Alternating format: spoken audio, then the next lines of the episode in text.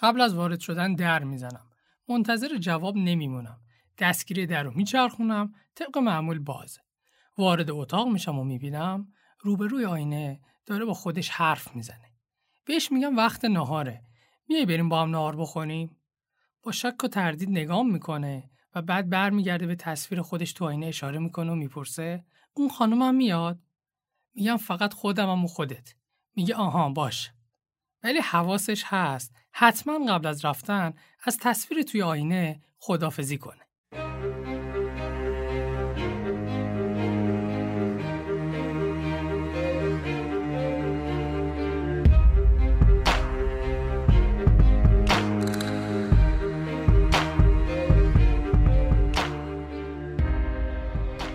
سلام، من آرش کلانتر هستم، دکتر دارساز دانشگاه علوم پزشکی تهران و این قسمت 11 از فصل دوم پادکست پاددارو. توی این اپیزود از پاددارو میخوایم به ساده ترین شکل ممکن با آلزایمر آشنا بشیم. عزیزانی که میخوان شنونده پادکست ما باشن میتونن ما رو در اپلیکیشن های اختصاصی پادکست مثل کاسپاکس، اپل پادکست، گوگل پادکست و مابقی پادگیرایی که وجود دارن سرچ کنن و گوش بدن. برای همراهی بیشتر با ما هم میتونید پاددارو رو با اسپل PODDAROU از طریق اینستاگرام و توییتر و تلگرام دنبال کنید. اگر از این پادکست خوشتون اومد، پاددارو رو به دوستاتون هم معرفی کنید. بذارید 40 سال به عقب برگردیم. وقتی که جنت 23-4 ساله توی شهر کوچیک گزارشگر یه شبکه تلویزیون محلی بود. بی نهایت کنجکاو و عشق یادگیری بود. با هر چیز کوچیکی یه عالمه سوال به ذهنش میرسید و سناریوهای مختلف سری تو ذهنش مرور میشد.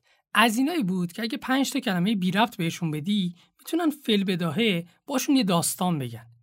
یه مشکل داشت. اونم این بود که تو شهر خودشون هیچ خبری نبود و واقعا حوصله‌اش سر میرفت. تو تمام مدتی که گزارشگر اون شبکه محلی بود، هیجان انگیزترین سوژه‌ای که پیدا کرده بود یه گربه‌ای بود که به خاطر حالت چشم‌ها و لکه مشکی که جای سیبیلش بود شبیه چارلی چاپلین شده بود. واسه همین میخواست از اون شهر زودتر بره و خیلی جدی‌تر حرفه‌شو دنبال کنه. قبل از اینکه بره توی دوره آموزشی خبرنگاری ثبت نام کرد و همزمان باهاش رو مهارت‌های گفتاری و شنیداری و نوشتاریش کار می‌کرد. تو آینه با خودش مصاحبه می‌کرد و تو نبود اینترنت روش‌های سریع دیتا گدرینگ یا جمع‌آوری اطلاعات رو یاد می‌گرفت. جنت خیلی زودتر از اون چیزی که فکرش رو می‌کرد به آرزوش رسید. به خاطر دانش کافی و اعتماد به نفس بالا و بیان شیوایی که داشت، تونست تو شبکه‌های ABC و CNN که از مهمترین شبکه‌های خبری آمریکا هن، به عنوان خبرنگار کار کنه. یه مدت بعدم تو شبکه CBS گوینده خبر شد و به چیزی فراتر از آرزوهاش رسید. البته منظورم گویندگی نیست، آشنا شدن با عشق زندگیشه که اونم مثل خودش خبرنگار CBS بود. آدم ساکت و توداری بود و اون موقعی که با جنت آشنا شد یکم حالتهای افسردگی هم داشت، ولی جنت اینقدر سرزنده و اجتماعی و انرژی مثبت بود که تونست بهش کمک کنه و به وضعیت متعادلی برسه و از اون حالت رخوتی که داشت خارج بشه. خلاصه این دوتا یه دل نه 100 دل عاشق هم شدن و سال 1985 با هم ازدواج کردن و بهترین سالهای عمرشون رو کنار هم بودن. هر دو عاشق سفر بودن و از شانس خوبشون به خاطر مأموریت‌های کاری دور دنیا رو گشتن. از لندن گرفته تا عراق. جفتشون خبرنگارای اعزامی CBS بودن. جنت برای رادیو گزارش تهیه می‌کرد، همسرش برای تلویزیون. توی مسیر زندگیشون چالش زیاد داشتن. حال خوب و بدم زیاد داشتن. پشیمونی داشتن، ولی چیزی که هیچ وقت فکرشون نمی‌کردن باید براش آماده بشن، مهمون ناخونده‌ای بود به اسم آلزایمر. اولین باری که همسرش متوجه شد یه جای کار حسابی میلنگه، یه روز تو تابستون سال 2005 تو توکیو بود. جنت 55 سالش بود و از بیرون کاملاً صحیح و سالم به نظر میرسید. میخواست برای ناهار همبرگر درست کنه، ولی برای سرخ کردن همبرگر به جای یه ماهیتابه یه پاتیل بزرگ برداشته بود. شعله گازم تا ته زیاد کرده بود. حرفایی که میزدم درهم و برهم بود. بدتر از همه اینا به نظر می رسید یه سری توهماتی جلوی چشمش. همسرش اینقدر نگران شد که همون موقع از توکیو زنگ زد به یه پزشک متخصص مغز و اعصاب تو سن فرانسیسکو که ساعت محلیش 4 صبح بود. علائم جنت رو واسه پزشک توضیح داد و با تشخیص اولیه برای اولین بار با این حقیقت تلخ روبرو شد. جنت مبتلا به آلزایمر زودرس شده بود.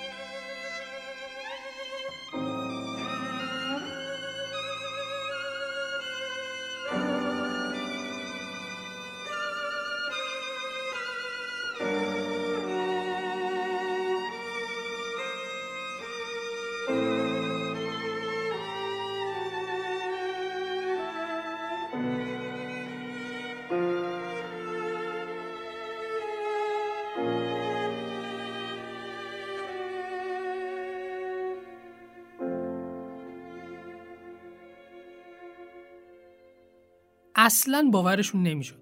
فکر میکردن آلزایمر فقط بیماری سالمنداست. با اینکه حدود 5-6% بیمارای مبتلا به آلزایمر مثل جنت کمتر از 65 سال سن دارن. آلزایمر زودرس معمولاً تو دهه 4 یا 5 زندگی بیمار خودش رو نشون میده. ولی مواردی از این بیماری حتی تو کسایی که فقط 30 سالشونه هم دیده شده. بیشتر کسایی که مبتلا به آلزایمر زودرس میشن مثل جنت سابقه خانوادگیشون ندارن. و دانشمندان هنوز نمیدونن چرا این دسته از بیمارا زودتر از حد معمول به این بیماری مبتلا میشن.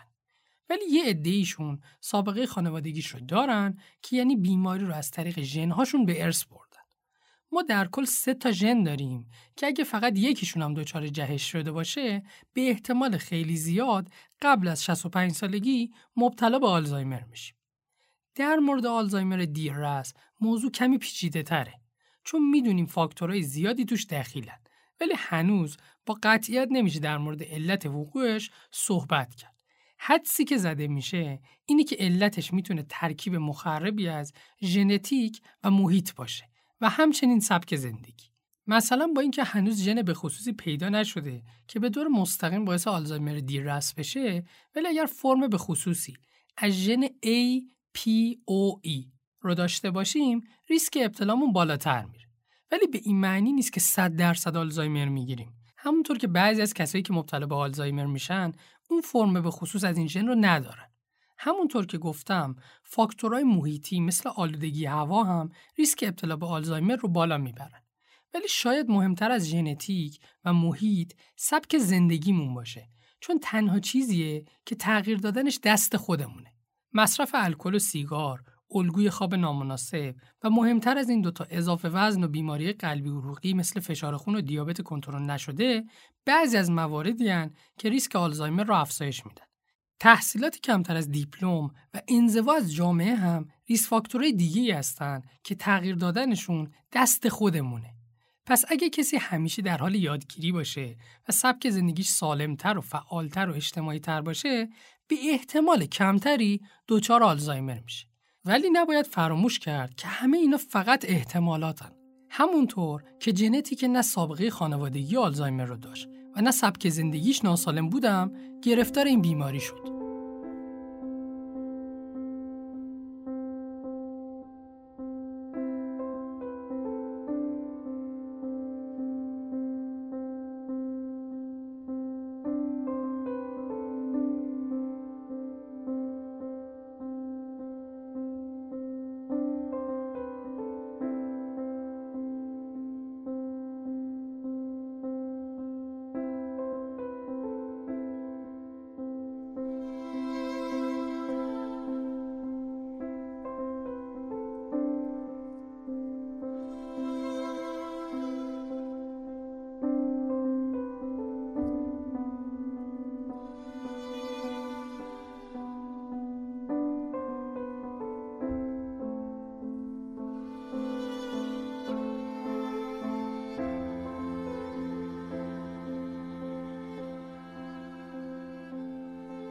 جنت یه شبه به این روز نیفتاده بود. اولین نشونه‌های آلزایمر 15 سال قبلتر، یعنی وقتی که فقط 40 سالش بود، ظاهر شده بودن و به تدریج بدتر و بدتر شدن تا دیگه قابل انکار نبودن. اون اوایل نشونه‌ها خیلی نامحسوس بودن. مثلا بدون هیچ دلیل خاصی خسته و بی انرژی شده بود و کارهای جدیدشو عقب مینداخت و عادتهای قدیمیشو ترک میکرد. مثلا قبلا هر روز صبح نیم ساعت ورزش میکرد، ولی یه مدتی بود که دیگه حال و حوصله این کارا رو نداشت.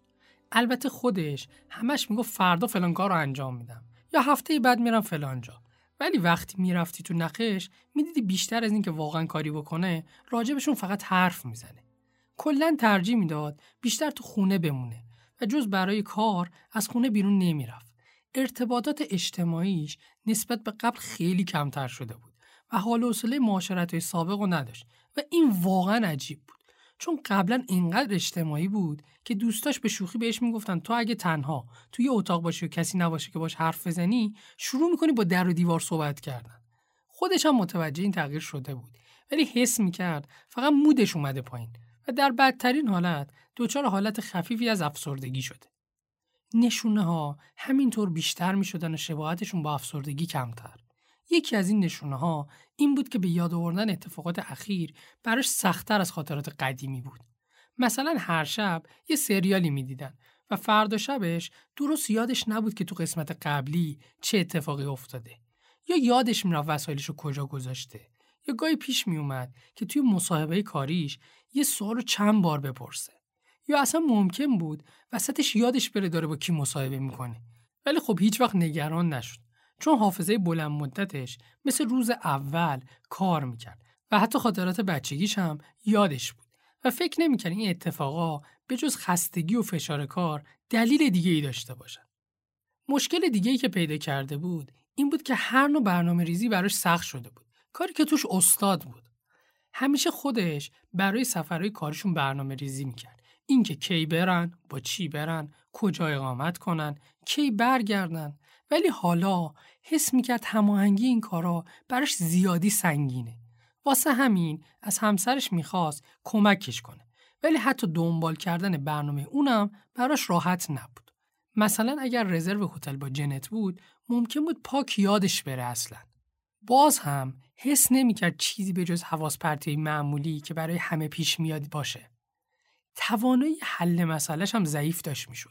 مثلا ممکن بود تو یه روز و یه ساعت یکسان با 2 نفر قرار بذاره و وقتی متوجه اشتباهش میشد قشنگ به هم میریخت، به طوری که انگار دنیا به آخر رسیده، در حالی که خیلی راحت با تماس تلفنی میتونست یکیشون رو عقب بندازه. در نهایت چیزی که واقعا نگرانش کرد ولی ترجیح داد انکارش کنه این بود که کارهای روزانه‌ای که هر روز خیلی راحت انجامشون میداد برای چالش برانگیز شده بودن. مثلا یه بار غذای یخزده رو با فویلی که دورش بود گذاشت تو مایکروویو و نزدیک بود آشپزخونه آتیش بگیره. یا موقع خرید نمیتونست راحت باقی مونده پولش رو حساب کنه و موقع رفتن نتونسته بود در خروجی فروشگاهی که سالها میشناختش رو پیدا کنه. یه تغییر خیلی نامحسوس و در عین حال خیلی مهمی که براش به وجود اومده بود و خودش اصلا متوجهش نمیشد این بود که اون شیوایی و روون بودن کلامش رو از دست داده بود. بین کلمه‌هاش زیاد مکث میکرد. خیلی وقتا میدونست چی میخواد بگه ها، ولی کلمش به ذهنش نمیرسید و به جاش معنیش رو میگفت. مثلا اگه کلمه صندلی رو یادش میرفت میگن همون چیزی که روش میشینی. همسرش متوجه این تغییر شده بود ولی به روش نمی آورد، چون حس میکرد شاید واسه بالا رفتن سنشه و یه چیز طبیعیه، در حالی که اصلا اینطور نبود. هیچکس صرفا با بالا رفتن سن کلمه ها رو فراموش نمیکنه. ممکنه کندتر صحبت کنه ولی دایره لغاتش کوچیک‌تر نمیشه. تازه نه تنها کوچیک‌تر نمیشه، گسترده‌تر هم میشه. البته هر کسی ممکنه یه چیز کوچیکو فراموش کنه، یا یادش نیاد چه برنامه‌ای داشته، یا یادش بره چطور میشه با گوشیش صدا ضبط کنه. ولی وقتی این نشونه‌ها هی تکرار بشن و رو به بدتر شدن برن، نباید ازشون چشم پوشی کرد.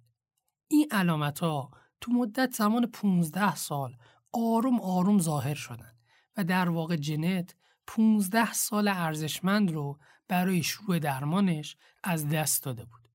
شاید بپرسید چرا اینقدر دیر متوجه این نشونه‌ها شدن.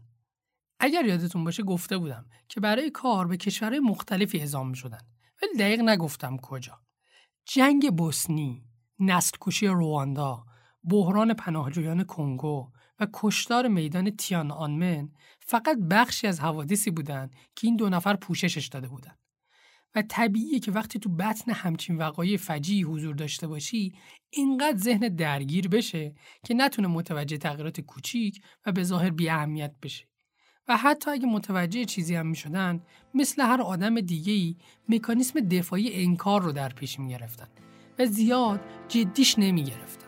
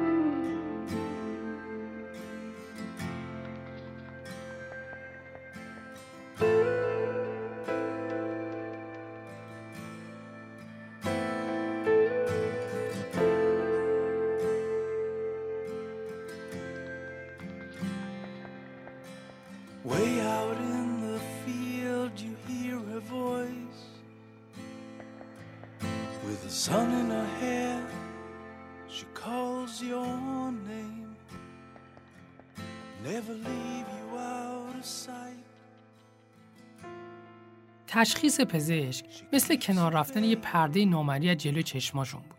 دیگه هر علامت کوچیکی براشون قابل تشخیص بود. با اینکه حالا علامتو خیلی هم کوچیک نبودن.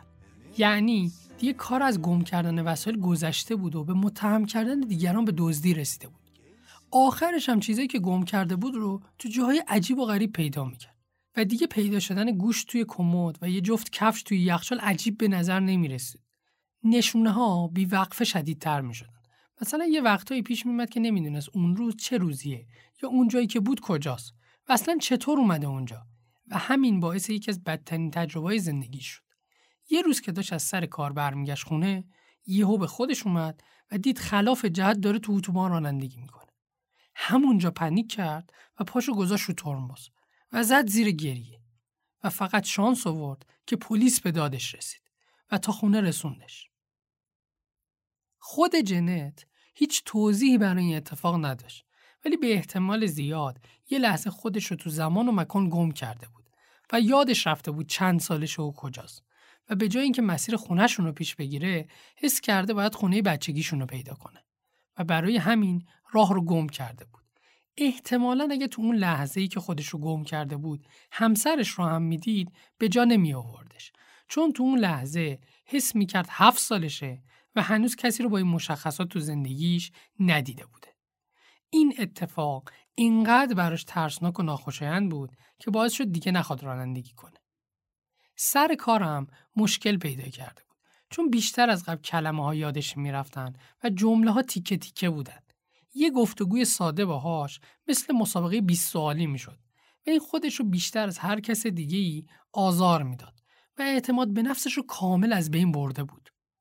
مثلا وقتی یه کلمه یادش میرفت و کسی کمکش میکرد و میگو منظورت فلان چیزه، عصبانی میشد و میگو پس منظورم چیه؟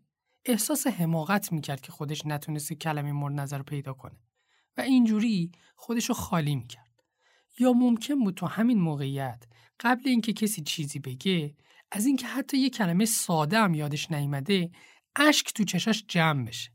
و اگه کسی واسه دلداری بهش میگفت حالا اشکال نداره یه کلمه بوده دیگه، باز عصبانی میشد و میگفت منظورت اینه اشکالی نداره احمق باشم؟ نسبت به همکاراش به شدت سوء ظن پیدا کرده بود و همش حس میکرد میخوان خرابش کنن. هر وقت دو نفرشون آروم با هم صحبت میکردن، مطمئن بود دارن پشت سر اون حرف میزنن، در حالی که اصلا اینطور نبود. یهو میرفت کنارش میگفت چی شد؟ چرا تا منو دیدی صحبتتون رو قطع کردید؟ نمیتونست این وضعیت رو ادامه بده. نمیخواست دیگه این آدمای از نظر خودش دورو رو تحمل کنه و سرانجام استعفا داد و خونه نشین شد. این خیلی روی روحیش تأثیر گذاشت و حتی از قبل هم منزوی ترش کرد. محدوده امنش هم همینطور کوچیک و کوچیکتر میشد. یه زمانی دور دنیا رو میگشت و حالا خودش رو تو خونه حبس کرده بود. پیشرفت بیماریش هم اینقدر سریع بود که خیلی طول نکشید تا حتی تو خونه خودش هم گم بشه. مثلا شب بیدار میشد بره دستشویی ولی نمیتونست راه رو تنهایی پیدا کنه. خیلی بیقرار و آشفته همسرشو بیدار میکرد تا راهو بهش نشون بده. اونم هر بار با حوصله بیدار میشد، چراغا رو روشن میکرد، دستشو میگرفت و راهنماییش میکرد. حتی اگه تو یه شب چندین بار این اتفاق میافتاد، خم به ابروش نمیآورد، چون شرایطشو کاملا درک میکرد و میدونست نمیخواد از قصد اذیتش کنه. خودشو میذاشت جاش و اینطوری خیلی از واکنش‌های جنت به نظرش منطقی میرسید. با خودش میگفت اگه خودت توی خونه ناآشنا از خواب بیدار شی، روحت هم خبر نداشته باشه کجایی، به هم نمیریزی، استرس نمیگیری، عصبی نمیشی. همیشه سعی میکرد قبل از اینکه با جنت مثل یه آدم عادی برخورد کنه، یه لحظه خودشو بذاره جاش و بعدش دنیا رو از دریچه چشم اون ببینه. مثلا یه روز جنت خیلی مضطرب شده بود و بهش گفت خواهرم امروز قرار بود بیاد بهمون سر بزنه، چرا هنوز نرسیده؟ تو حالت عادی وقتی کسی ازش سوال میپرسید بر اساس واقعیت جوابشو میداد، ولی اگه اینجا هم میخواست واقعیت رو بگه باید بهش میگفت خواهر 4 سال پیش توی تصادف جونش رو از دست داده. بدیهی بود که این جواب احساساتشون مثل روز اولی که این خبر فاجعه بارو شنیده جریحه دار میکنه و میدونست نباید خبرهای بد رو صرفاً برای اینکه حقیقت دارن بارها و بارها براش تعریف کنه. پس به جای بازگویی واقعیت به احساسات جنت توجه میکرد، چون با اینکه اون چیزی که توی ذهنش بود واقعیت نداشت ولی احساساتش واقعی بود. کاری که همسرش میکرد این بود که تصور میکرد خواهر جنت زنده است و الان نمیتونه بهشون سر بزنه، در عوض سعی میکرد جوری هواشو داشته باشه که احساس تنهایی نکنه و جای خالی خواهرش هم خیلی حس نکنه. مثلا میگفت میخوای حالا که نتونسته بهمون سر بزنه یه نامه براش بنویسی؟ براش مهم نبود که اون نامه قرار نیست به مقصد برسه. تنها چیزی که براش مهم بود این بود که جنت حالش خوب باشه. اینقدر همه فکر و ذکرش مراقبت از اون بود که خودش رو به طور کل فراموش کرده بود. همزمان با مراقبت 24 ساعته جنت بعد کار هم میکرد. شبا یه چشمش خواب بود، یه چشمش بیدار. سر کار نمیتونست تمرکز کنه. حواسش سر جاش نبود. مدام بهش زنگ میزد و چکش میکرد. یه مدت همین چک کردنا جواب بود. ولی از یه جایی به بعد جنت یکی در میون جواب تلفن‌ها رو میداد، تا جایی که دیگه از این راه تماسشون به طور کامل قطع شد و مشکلای جدید به وجود اومدن. مثلا قبل رفتن سر کار براش غذا میذاشت تو یخچال و یادداشتای کوچیکی روی در و دیوار خونه میذاشت که بهش یادآوری کنه غذاشو بخوره. ولی وقتی میومد خونه میدید هنوز غذای سر جاشه. میپرسید چرا هیچی نخوردی؟ پس میگفت گشنم نشده. ولی دلیل واقعیش این بود که توانایی عملی کردن افکارش به شدت ضعیف شده بود. نمیتونست حتی کاری به سادگی غذا خوردن رو خودش به تنهایی آگاهانه شروع کنه. از خشکی لباش هم متوجه میشد حتی آبم نخورده. ولی مشکل فقط این نبود، بدنش پر کبودی شده بود. وقتی تنها تو خونه بود هی میخورد زمین و هر لحظه ممکن بود دست و پاش بشکنه. دلیلش هم این بود که گستره دیدش محدود شده بود، طوری که انگار از داخل یه دوربین دوچشم دنیا رو میدید و فاصله ها رو درست نمیتونست تشخیص بده و به خاطر از دست دادن کنترل حرکتی بدنش و از دست دادن تعادل هماهنگی اتفاق میافتاد. دیگه نمیشد تو خونه تنها گذاشتش. واسه همین برخلاف میلش پرستار استخدام کرد که وقتایی که خودش سر کاره تو خونه ازش مراقبت کنه. یه مدت همینطوری ادامه دادن، ولی حتی بعد از اومدن پرستار همچنان فشار زیادی رو همسرش بود. ذره ذره آب شدن عزیزترین کسش رو جلوی چشماش میدید. بیخواب شده بود. تعادل روحی و روانیش رو از دست داده بود. دچار اضطراب و افسردگی شده بود و استرس مزمن باعث میشد همیشه تو حالت آماده باش باشه و با کوچکترین محرکی از کوره در بره. پزشک جنت با دیدن وضعیت همسرش گفت اگه بخوای به این وضعیت ادامه بدی، اونقدری زنده نمیمونی که بتونی تا آخرین لحظه عمرش کنارش باشی. مراقبت کردن از خودت بزرگترین کمکیه که میتونی بهش بکنی. یه آسایشگاه خوب براش پیدا کن.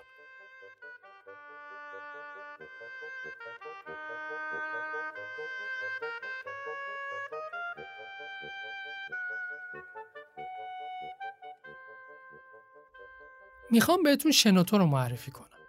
شنوتو یه اپلیکیشن برای شنیدن پادکست و کتاب صوتی که نسخه اندرویدش رو میتونید از گوگل پلی دانلود کنید و کسایی که آیفون دارن میتونن از وبسایت خود شنوتو استفاده کنن. خبر خوب اینه که با خرید اشتراک شنوتو پلاس میتونید به تمام کتابای صوتی و پادکست‌ها در بازه زمانی اشتراکشون دسترسی داشته باشید. توی شنوتو میتونید پادکست‌ها و کتابای مورد علاقتون من جمله پادکست پاددارو رو به پلی لیستتون اضافه کنید یا اینکه دانلود کنید که بعداً حتی به صورت آفلاین هم اونا رو گوش بدید.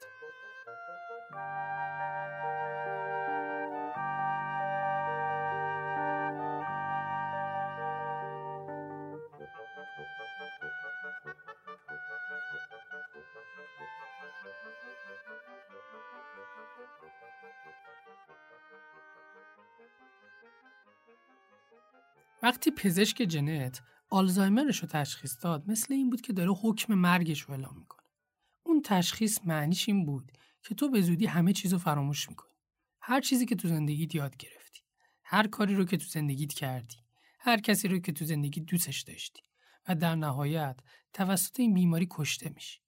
آلزایمر نوعی زوال عقله. زوال عقل یعنی از دست دادن حافظه و توانایی فکر کردن. یعنی از دست دادن چیزی که ما رو تبدیل به انسان میکنه. دلایل مختلفی برای زوال عقل وجود داره، مثل ضربه به سر یا تومور مغزی، ولی مهمترین و شایعترینش آلزایمر، بیماری که به معنای واقعی کلمه باعث کوچکتر شدن مغز میشه. اگر مغز یک انسان سالم رو 1.3 کیلوگرم در نظر بگیریم یا همون 1300 گرم، آلزایمر میتونه تبدیلش کنه به یه مغز 650 گرمی. سوال اینجاست که این بیماری چطور باعث این اتفاق میشه؟ کی شروع میشه؟ با گم کردن وسایل شروع میشه؟ با فراموش کردن کلمه ها؟ با منزوی شدن؟ جوابش هیچ کدومه. آلزایمر دهه‌ها قبل از بروز هر نوع علامتی شروع میشه.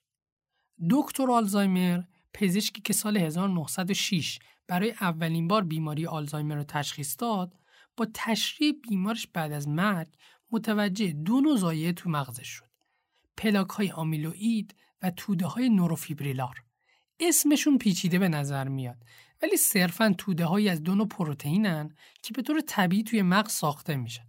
ولی اگه همین پروتئینا بیش از حد ساخته بشن یا به هر دلیل اضافاتشون حذف نشه، باعث تجمعشون توی مغز و به وجود اومدن این پلاک‌ها و توده‌ها میشن. این ضایعات ارتباط بین سلولای عصبی رو از بین میبرن و در نهایت باعث میشن این سلولا بمیرن. سلولای عصبی ما وقتی که بمیرن دیگه جایگزین نمیشن. بیشتر از 1 قرن بعد از تشریح دکتر آلزایمر، هنوزم مظنونین اصلی این بیماری همین 2 ضایعه هستن. نکته مهمی که وجود داره اینه که پلاک‌های آمیلوئید فقط تو مغز بیمار مبتلا به آلزایمر وجود نداره. تو مغز عده‌ای از آدمای عادی مثل من و شما هم وجود داره و هر چقدر پیرتر بشیم احتمال به وجود اومدنشون توی مغزمون بیشتر هم میشه. 1/3 75 ساله ها این پلاک ها رو تو مغزشون دارن. ممکنه بپرسید خب این یعنی چی؟ حضور پلاک‌های آمیلوئید تو مغز جوونا و میان سالهایی که حافظه‌شون هیچ مشکلی نداره نشون دهنده آلزایمره؟ باید نگران باشن؟ جوابش اینه، احتمالاً بله، چون 15 سال بعد همین الگو دقیقاً تکرار میشه و 1 نفر از هر 3 نفر سالمند 90 ساله به آلزایمر مبتلا میشه. پس اگه بتونیم تو این سالایی که آمیلوئید بتا داره تو مغز انباشته میشه ولی هنوز تأثیری روی حافظه نداره، بیماری رو تشخیص بدیم، مثل اینه که قاتل رو قبل از اینکه مرتکب قتل بشه دستگیر کنیم. از سال 2003 دانشمندا با کمک یه روش تصویربرداری به نام پت اسکن تونستن پلاک‌های آمیلوئیدی موجود تو مغز بیمار زنده رو ببینن و تشخیصشون بدن. حالا سوال اینجاست که چطور میشه یکی مغزش پر از پلاک‌های آمیلوئید باشه و حافظش هم خوب کار کنه ولی یهو دچار زوال عقل بشه؟ اینجاست که توده‌های نوروفیبریلار وارد عمل میشن. برعکس پلاک‌های آمیلوئید، این تودا به شدت روی حافظه تاثیر داره. تو مغز سالمندایی که تا لحظه آخر زندگیشون حافظه نرمالی داشتن، فقط تعداد خیلی کمی از این توده‌ها وجود داشته. کسایی که دچار اختلال شناختی خفیف بودن، تعداد بیشتری از این توده‌ها داشتن و اگر این توده‌های نوروفیبریلار تمام مغز رو در بر بگیرن، معنیش اینه که فرد قطعاً دچار زوال عقل شده. پس با اینکه پلاک‌های آمیلوئید مقصر شماره 1 توده‌های نوروفیبریلار باعث بروز علائم آلزایمر میشن. اولین جایی از مغز که این توده‌ها شروع به انباشته شدن میکنن بخشای مربوط به حافظن. ولی همونطور که گفتم در نهایت تمام مغز رو در بر میگیرن و نه تنها باعث از بین رفتن حافظه میشن، تو عملکرد تمام قسمت‌های مغز یا به عبارت دیگه بدن اختلال ایجاد میکنن. اگه بخوایم آلزایمر رو به وقوع یک قتل تشبیه کنیم، پلاک‌های آمیلویدی همون شخصی هن که خواستش مرگ شماست. البته خیلی وقتا ممکنه یکی دوست داشته باشه یکی دیگه بمیره، ولی این لزوما به این معنی نیست که فرد مورد نظر حتما میمیره. مثل پلاک‌های آمیلوئید که با بالا رفتن سن کم کم توی مغز انباشته میشن و قطعاً به وجود اومدنشون ریسک بروز آلزایمر رو افزایش میدن، ولی به خودی خود باعث بروز آلزایمر نمیشن. تو مرحله دوم قتل، اون کسی که میخواد شما بمیری واقعاً با قاتل تماس میگیره و اینجاست که دیگه قضیه جدی میشه، چون رسما ازش میخواد شما رو بکشه. قاتل هم چیزی نیست جز توده‌های نوروفیبریلار. تو این مرحله هنوز هم هیچ اتفاقی نیفتاده بود، ولی بعد یه مدت متوجه تغییرات میشی و میری دکتر و اینجاست که حکم مرگ رو دریافت میکنی. میفهمی آلزایمر داری و تقریبا هیچ کاری برای نجاتت نمیشه انجام داد. خیلی از بخشای مغزت توسط پلاک‌ها و توده‌ها نابود شدن و بازسازیش همون قدری سخته که احیا کردن کسی که به قتل رسیده. پس به نظر میاد بهترین راه پیشگیریه. از سال 2013 تکنیک‌های تصویربرداری از توده‌های نوروفیبریلار هم به وجود اومدن و این نقطه مهمی تو تحقیقات مربوط به آلزایمر بود، چون الان میتونیم هر دو مظنون اصلی رو بازداشت کنیم و ازشون بازجویی کنیم. از اونجایی که پلاک‌های آمیلوئید خیلی زودتر از توده‌های نوروفیبریلار به وجود میان، باید از همین نقطه درمان شروع کنیم، با اینکه هنوز علامتی بروز پیدا نکرده. با توجه به مثال قتل، به نظرتون چجوری میشه از این بیماری جلوگیری کرد؟ شما دوست دارید کی بیفته زندان؟ اونی که دستور قتل رو میده یا قاتل؟ احتمالاً میگه جفتشون. ولی به احتمال زیاد اگه فقط یکیشون هم دستگیر بشه، خطر رفع میشه. تقریباً همه داروهایی که برای درمان آلزایمر مصرف میشن، صرفاً برای مدت محدودی باعث بهبود علائم میشن و تأثیر روی متوقف کردن روند بیماری ندارن و در بهترین حالت کمی برامون وقت میخرن. ولی تلاش برای پیدا کردن دارویی که بتونه بیماری رو به طور کامل درمان کنه همچنان ادامه داره. تا الان خیلی از کارآزمایی‌های بالینی تمرکزشون روی حذف پلاک‌های آمیلوئید از مغز بوده و تقریباً هیچ کدوم موفقیت‌آمیز نبودن. یکی از دلایلش این میتونه باشه که تمام کسایی که تو این کارآزمایی شرکت میکنن آلزایمر دارن و تو مرحله هستن که دیگه برای اینجور درمانا زیادی دیره. برای همین الان تو یه سری از کارآزمایی‌ها داروهای ضد آمیلوئید رو میدن به کسایی که بالای 65 سال سن دارن و پلاک‌های آمیلوئید توی مغزشون دیده شده، ولی هنوز هیچ مشکلی توی حافظه‌شون به وجود نیامده. یه سری کارآزمایی‌ها هم روی داروهای ضد توده‌های نوروفیبریلار داره انجام میشه. متوقف کردن قاتل احتمالاً مؤثرترین راه برای زنده موندنه.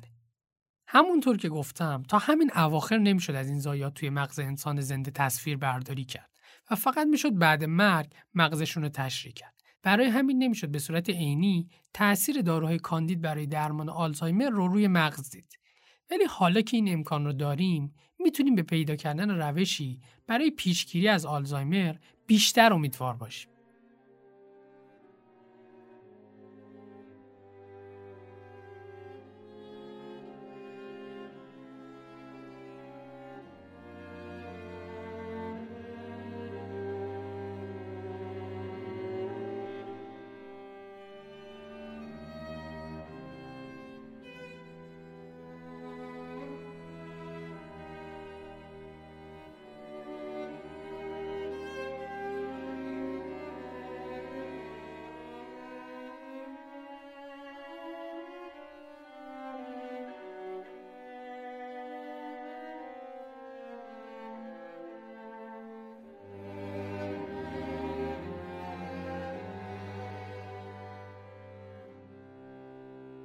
بعد اینکه ناهارشو خورد، ازش میپرسم بریم یکم هوا بخوریم، لبخند میزنه. وارد محوطه آسایشگاه میشیم و روی اولین نیمکت خالی که پیدا میکنیم میشین. سعی میکنم بغضم رو قورت بدم که دستامو محکم میگیره و و به هم میگه بعضی وقتا دلم حسابی میگیره چون خیلی دوستش داشتم و نمیتونستم بدون اون زندگی کنم. میدونم همیشه توی زندگی میمونه. بغلش میکنم و بی صدا گریه میکنم. مهم نیست چند بار این جمله رو بشنوم. هر بار مثل بار اول که از ضمیر سوم شخص استفاده میکنه قلبم میشکنه. روحش هم خبر نداره کسی که کنارش نشسته و محکم بغلش کرده همون کسیه که داره راجبش حرف میزنه. ازش میپرسم اسمش چی بود؟ میگه آقای خوشحال. اسم من بری پیترسنه و 23 ساله که با جنت چارلتون ازدواج کردم. از اون روزی که جنت رو به آسایشگاه آوردم روزی نبود که بهش سر نزنم، ولی هر روز بیشتر احساس تنهایی میکنم. یه روز نمیگذره که حسرت اون 15 سالی که برای تشخیص بیماری جنت از دست دادیم و نخورم. انگار برامون خیلی راحت تر بود. علائم رو هم سوار می شدن ولی ما چشمامون رو بسته بودیم. این کاری بود که این کار با ما کرد. لحظه هایی که می تونستیم با هم باشیمون رو ازمون گرفت. هیچ فرصتی برای خداحافظی به ما نداد. هر روزی که میام اینجا بدتر شدن وضعش رو با چشم خودم می بینم و رسما سوگواری می کنم. سوگواری برای کسی که کنارم نشسته، کسی که گرمای دستش رو حس می کنم. قابل توصیف نیست وقتی عزیزترینت، کسی که بخش مهمی از زندگیت رو تشکیل داده رو توی موقعیت ببینی. این که هنوز وقتی منو میبینه به هم لبخند میزنه یه دنیا برام ارزش داره، ولی نمیتونم به گذشته فکر نکنم، به حرفایی که به هم میزدیم، به چیزایی که با هم رد و بدل میکردیم. اینا همش رفته. ارزشمندترین دارایی انسان واقعا چیه؟ ذهنش یا بدنش؟ کی همه چیز تموم میشه؟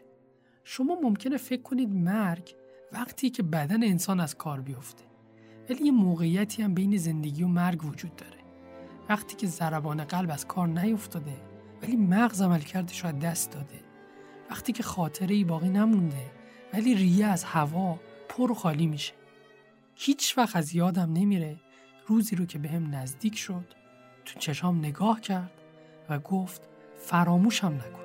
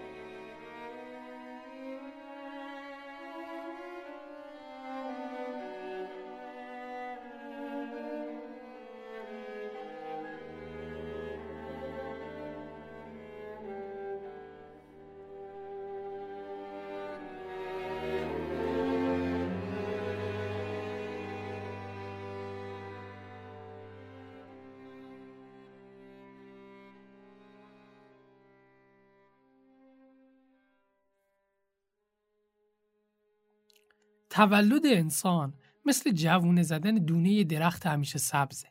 رشد و نموش مثل به وجود اومدن تنه و شاخه‌های بزرگ و کوچیکه و پیر شدنش مثل پشت سر گذاشتن روزها و ماه‌ها و فصل‌ها تو برف و بارون زمستون و گرمای تابستون. با به وجود اومدن هر خاطره و به دست آوردن هر تجربه‌ای یه برگ جدید روی شاخه‌های درخت سبز میشه. چیزی که خاطره ها و تجربه های مختلف رو به هم وصل میکنه احساسات ما، یا به عبارتی دیگه شاخه ها هستند. روی شاخه های قطورتر که به تنه نزدیکترن خاطرات بچگیمون قرار داره. خاطرات جوونی روی شاخه های وسطی و جدیدترین خاطراتمون روی باریکترین و ضعیفترین شاخه های بالای درخت ثبت شدن. آلزایمر بیخبر از راه میرسه. مثل طوفان سهمگینی که درخت رو در بر میگیره و به شدت از این طرف و به اون طرف تکونش میده. ضعیف‌ترین برگ‌ها و شاخه‌ها که همون خاطرات موجود تو حافظه کوتاه مدتمونن، اولین طعمه‌های طوفانن و به راحتی از جا کنده میشن. ولی شاخه‌های قطورتر که احساسات و خاطرات بچگیمون رو به دوش میکشن، به این راحتی‌ها تسلیم نمیشن. برای همینه که بیمار مبتلا به آلزایمر حس میکنه خاطرات بچگیش جدیدترین خاطراتشن. اون خاطراتی که خیلی زود از شاخه‌ها جدا میشن تو قسمتی از مغز به نام هیپوکامپ ذخیره شدن که اولین جاییه که توسط آلزایمر آسیب میبینه. از طرف دیگه احساساتمون توی بخش از مغز به اسم آمیگدال ذخیره شده که نسبت به آلزایمر مقاومت بیشتری داره و اطلاعاتی که توش ذخیره شده مدت بیشتری دوام میارن. برای همین بیمار مبتلا به آلزایمر ممکنه شما رو یادش نیاد، ولی اگه باش مهربون باشید و عشقتون رو ابراز کنید، اونا هم حسی که نسبت بهتون داشتن رو به یاد میارن. چیزی که مهمه اینه که طوفانی که اومد بخش طبیعی از زندگی درخت نیست، همونطور که آلزایمر پیر شدن طبیعی نیست. طوفان آلزایمر در نهایت درخت رو عریان میکنه و همه برگا و شاخه‌هاشو با خودش میبره و تنها چیزی که باقی میذاره یه تنه خالی از زندگیه که حتی خودش رو هم فراموش کرده. یک نفر از هر 3 نفری که این پادکست رو گوش میده احتمالاً بعد از 75 سالگی مبتلا به آلزایمر میشه. با اینکه آلزایمر 114 سال پیش کشف شده، اگر کسی امروز آلزایمر بگیره هیچ درمان قطعی براش وجود نداره. راه طولانی برای ریشه‌کن کردن آلزایمر پیش روی دانشمندا قرار داره، ولی باید بدونیم که تک تک ما توی این راه نقشی داریم. اولین قدم برای ما اینه که آلزایمر رو بشناسیم و بدونیم بخشی از روند طبیعی پیر شدن نیست و باید براش کاری کرد. قدم بعدی اینه که با درک کردن رفتارهای بیمارای مبتلا به آلزایمر اونا رو از خودمون نرونیم و تو جامعه منزوی‌تر از چیزی که هستن نکنیم. با پذیرفتن شرایطی که توش قرار دارن میتونیم کمک کنیم که راحت‌تر با این بیماری دردناک زندگی کنن. این اپیزود رو با جواب دادن به سوالی که بی جواب مون تموم میکنیم. زندگی انسان بی نهایت ارزشمنده. انسان‌های بزرگی که دستاوردهای زیادی تو زندگیشون داشتن هیچ وقت قرار نیست فراموش بشن. هیچ وقت قرار نیست چیزی از ارزششون کم بشه و حتی بعد از مرگشون هم به زندگی ادامه میدن. مثل تنه خالی از برگ درختی که همیشه یادآور یه زندگی سبز و پرفراز و نشیب به یاد موندنیه.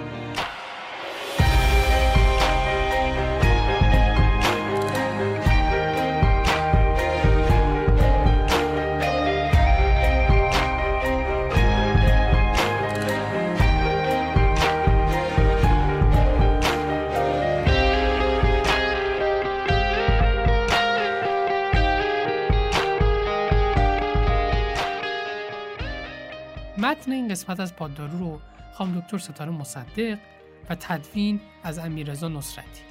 ما میخوایم سالم باشید.